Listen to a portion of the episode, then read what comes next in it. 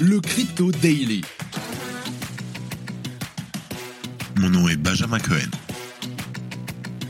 Et vous êtes bien sur le Crypto Daily.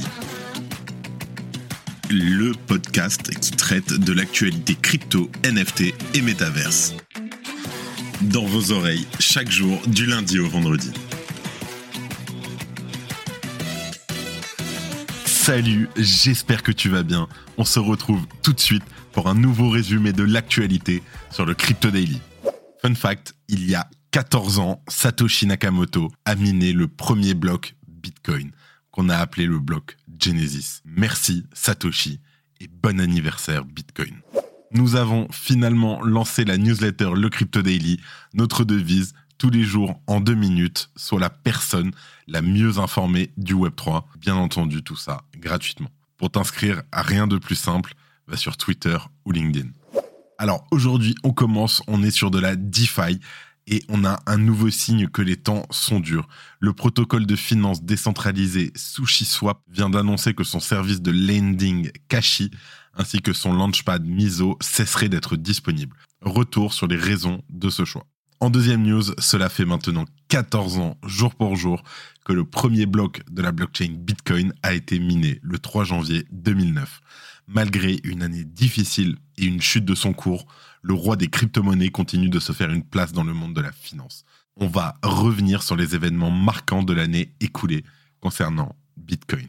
Et pour finir, on parle de Gemini qui a prêté des fonds d'utilisateurs du service Gemini Earn à la société en difficulté Genesis, alors que Cameron Winklevoss accuse DCG Digital Currency Group et son PDG Barry Silber d'avoir utilisé l'argent de Genesis dans des paris risqués. Mais avant tout ça, et comme d'habitude, le coin du marché. Here comes the money. Here we go. Bon, alors, ce marché va être très rapide parce que ça n'a pas bougé depuis hier. On a un Bitcoin en dessous des 16 800 dollars, un Ether à 1220 dollars, un BNB à 245 dollars. On a un Solana en hausse de 9% qui remonte à 12 dollars. Et on a un FTT aussi qui a subi une forte hausse hier et qui là est à moins de 2% à 0,86 dollars. Allez, tout de suite, on passe aux news. Donc, pour commencer, on va parler de Sushi Swap qui stoppe son service de lending et son launchpad. Alors, la nouvelle a été annoncée par Matthew Liley, le directeur technique de SushiSwap, à l'occasion du bilan de l'année 2022. Il explique que le service de lending Kashi ainsi que le launchpad Miso n'étaient pas rentables et il a donc décidé de les stopper. Selon le CTO de SushiSwap, Kashi avait quelques défauts de conception et ne permettait pas à l'entreprise de gagner de l'argent. Quant à Miso, il ne disposait pas d'assez de ressources internes. L'idée est de se concentrer uniquement sur les sources de revenus principales de SushiSwap, c'est-à-dire la plateforme d'exchange décentralisée. Ce n'est pas la première fois qu'on observe les difficultés financières de SushiSwap dans un contexte difficile pour l'ensemble des entreprises crypto ces derniers mois. Le protocole de finance décentralisée a par la voix de son PDG, et on en a parlé, Jared Gray, fait savoir en décembre qu'il ne disposait pas de ressources suffisantes pour fonctionner sur le long terme. Ce dernier expliquait ainsi, je cite, Sushi a actuellement distribué presque tout son approvisionnement en tokens et doit capitaliser sur de nouvelles opportunités pour diversifier son trésor et fournir la liquidité nécessaire pour la continuation de ses opérations. Il affirmait alors que les réserves du protocole ne lui permettaient de fonctionner que pour un an et demi, une situation qui nécessitait, selon lui, des actions immédiates. La fermeture du service de lending et du launchpad va donc dans ce sens. La nouvelle, en tout cas, elle montre les difficultés qu'ont les DEX pour exister et bien sûr pour faire fonctionner sur le long terme leur protocole. C'est pour ça que l'avenir de SushiSwap semble donc pour l'instant incertain.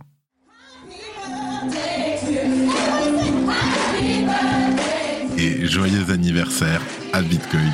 Le réseau Bitcoin souffle aujourd'hui le 3 janvier 2023 ses 14 bougies. Fruit d'un certain Satoshi Nakamoto, la blockchain Bitcoin voit le jour il y a 14 ans lorsque le bloc Genesis est miné. La suite, vous la connaissez certainement.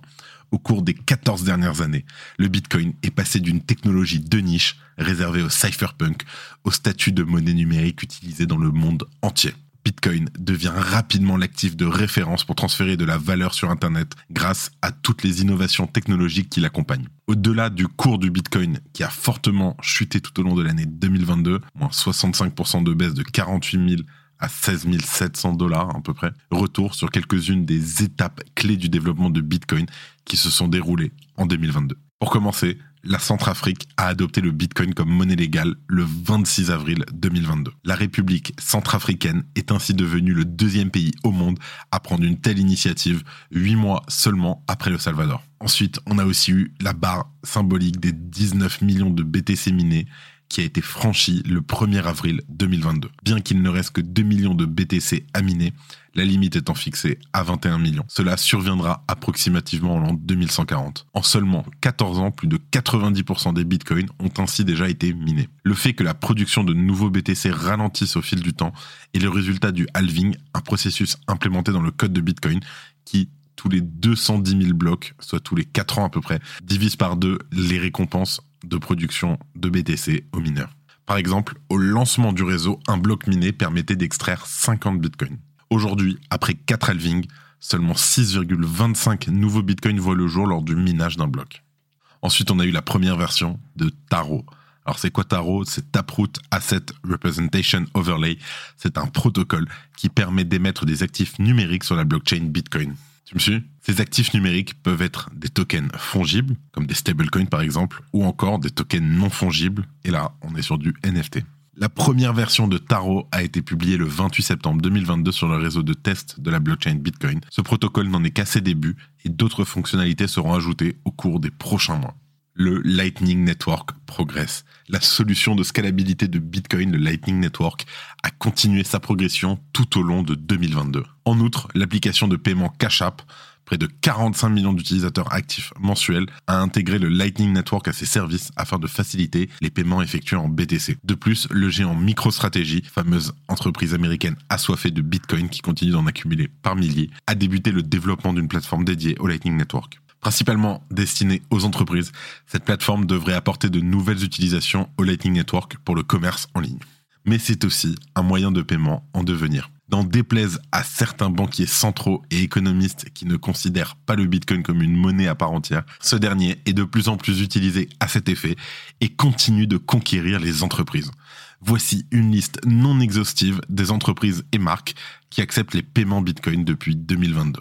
Vueling, la compagnie aérienne espagnole Breitling, l'horloger suisse Gucci, je te présente pas, Watches World, la plateforme d'achat-revente de montres de luxe, Tennessee Titans, la franchise de football américain, Novelship, le plus grand vendeur de baskets en ligne d'Asie du Sud-Est, et bien d'autres encore. Une tendance qui, à n'en point douter, devrait continuer en 2023.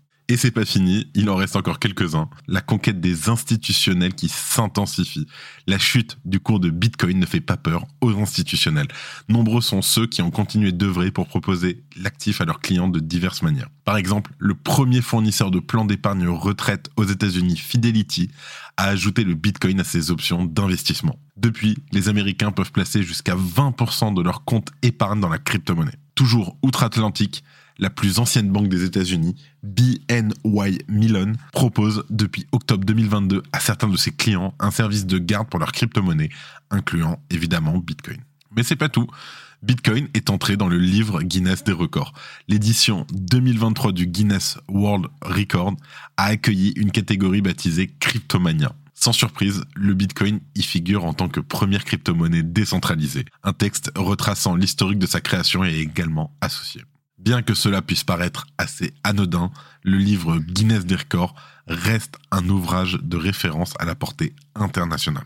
On a aussi eu une mauvaise nouvelle.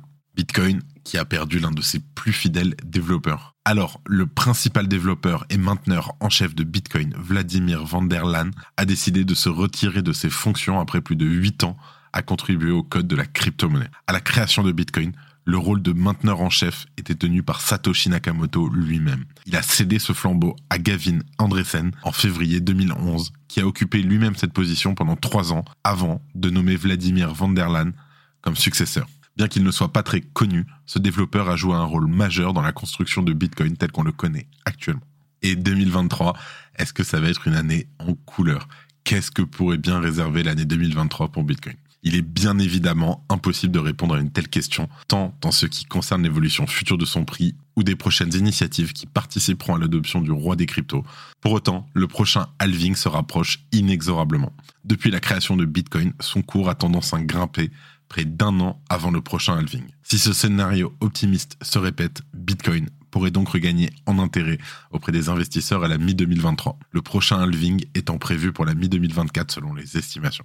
Cela dit, Bitcoin traverse actuellement sa première crise économique mondiale, lui qui est né au lendemain de la crise de 2008. Ainsi, rien ne permet d'affirmer qu'un tel scénario se répétera malgré l'arrivée du prochain halving, lequel divisera par deux le nombre de BTC, passant de 6,25 à 3,125 BTC par bloc. Si tu aimes le daily, une note et un commentaire nous aident énormément. Aussi, si tu ne veux rien rater de l'actualité, n'oublie pas qu'on a une newsletter en deux minutes disponible chaque jour. Abonne-toi. Et pour finir, on parle de l'affaire des jumeaux Winklevoss qui accusent Barry Silver. Les retombées de l'enfondrement de l'empire FTX Alameda SBF ne font que croître. L'entrepreneur crypto Cameron Winklevoss accuse Barry Silver de tactique de mauvaise foi. Selon Cameron, DCG Digital Currency Group a laissé 900 millions de dollars de fonds clients inutilement dans les limbes depuis l'effondrement de FTX. Gemini, détenu par les jumeaux Winklevoss, a mis en pause les retraits de son produit de prêt appelé Gemini Earn qui offrait aux investisseurs la possibilité de générer jusqu'à 8% d'intérêt sur leurs tokens. Pour ce faire, les fonds étaient prêtés à Genesis Global Capital, l'une des sociétés détenues par Digital Currency Group de Silver. L'arrêt du service Earn a eu lieu en novembre après que Genesis ait suspendu les retraits et les nouveaux prêts en raison de son exposition à FTX. Genesis a déclaré à ses clients que la recherche d'une solution pourrait prendre des semaines et que la faillite pourrait être une possibilité. Winklevoss, qui doit faire face à la pression de ses propres clients en colère et à un procès pour fraude, a déclaré dans une lettre ouverte ce lundi qu'il avait fait de multiples propositions à Silver pour résoudre le problème, y compris aussi récemment que le 29 décembre. Dans la lettre liée en description, Winklevoss dit à Silver que ce gâchis est entièrement votre faute, citant quelques 1,675 milliards de dollars dus à Genesis par la DCG, Digital Currency Group qu'il a utilisé à d'autres fins commerciales au sein de l'empire de Silver. Je cite, c'est de l'argent que Genesis doit aux utilisateurs d'Earn et à d'autres créanciers. Winklevoss a demandé à Silver de, je cite, s'engager publiquement à travailler ensemble pour résoudre ce problème avant le 8 janvier. Heureusement, il y a eu une réponse, et bien entendu, ça reste une réponse politique. Partageant sa réponse directement sur Twitter, Silber a réfuté plusieurs accusations contenues dans la lettre de Winklevoss, affirmant que DCG n'a pas emprunté 1,675 milliards de dollars à Genesis et n'a jamais manqué un paiement d'intérêt à Genesis et est à jour sur tous les prix en cours. La prochaine échéance étant prévue en mai 2023 sans fournir plus de détails. Barry Silbert a également affirmé que DCG avait remis une proposition de résolution du litige à Genesis et au conseiller de Winklevoss le 29 décembre, mais n'avait reçu aucune réponse. La situation est évidemment bien plus complexe qu'il n'y paraît, mais les liens obscurs entre les différentes entités de Digital Currency Group nous rappellent forcément la relation toxique entre FTX et Alameda. En effet, Gemini a prêté l'argent des utilisateurs de Gemini Earn à Genesis et les fonds auraient été prêtés à DCG, qui aurait ensuite prêté les mêmes fonds à Grayscale. C'est une pyramide. Si ça tombe, ça risque de faire très très très mal. Surtout que Digital Currency Group, c'est une énorme entité qui a des parts partout. Pire encore qu'à la médaille. Il y a du Ledger, il y a du Sorar partout. Ils sont partout. Allez, avant de finir, les news en bref. La commission des valeurs mobilières des Bahamas a déclaré que la direction de FTX entravait ses enquêtes en refusant aux liquidateurs l'accès au système de la société en faillite. Binance serait en train d'acquérir Gopax, un exchange sud-coréen, tandis que Hong Kong prévoit d'autoriser l'exposition aux crypto-monnaies pour les investisseurs particuliers. La Russie a récemment annoncé une possible augmentation de la production d'énergie en raison de l'augmentation de la demande des mineurs de crypto. Le cofondateur de la société en faillite 3AC, Zusu, a déclaré que Digital Currency Group et FTX ont conspiré pour attaquer Terra Luna et le STETH. Ça, c'est très, très, très, très, très, très, très grave. On va voir ce que ça va donner dans les prochains jours. L'Italie approuve une taxe de 26% sur les plus-values en crypto. SBF serait en train d'écrire une chronologie complète des événements tels que lui s'en souvient.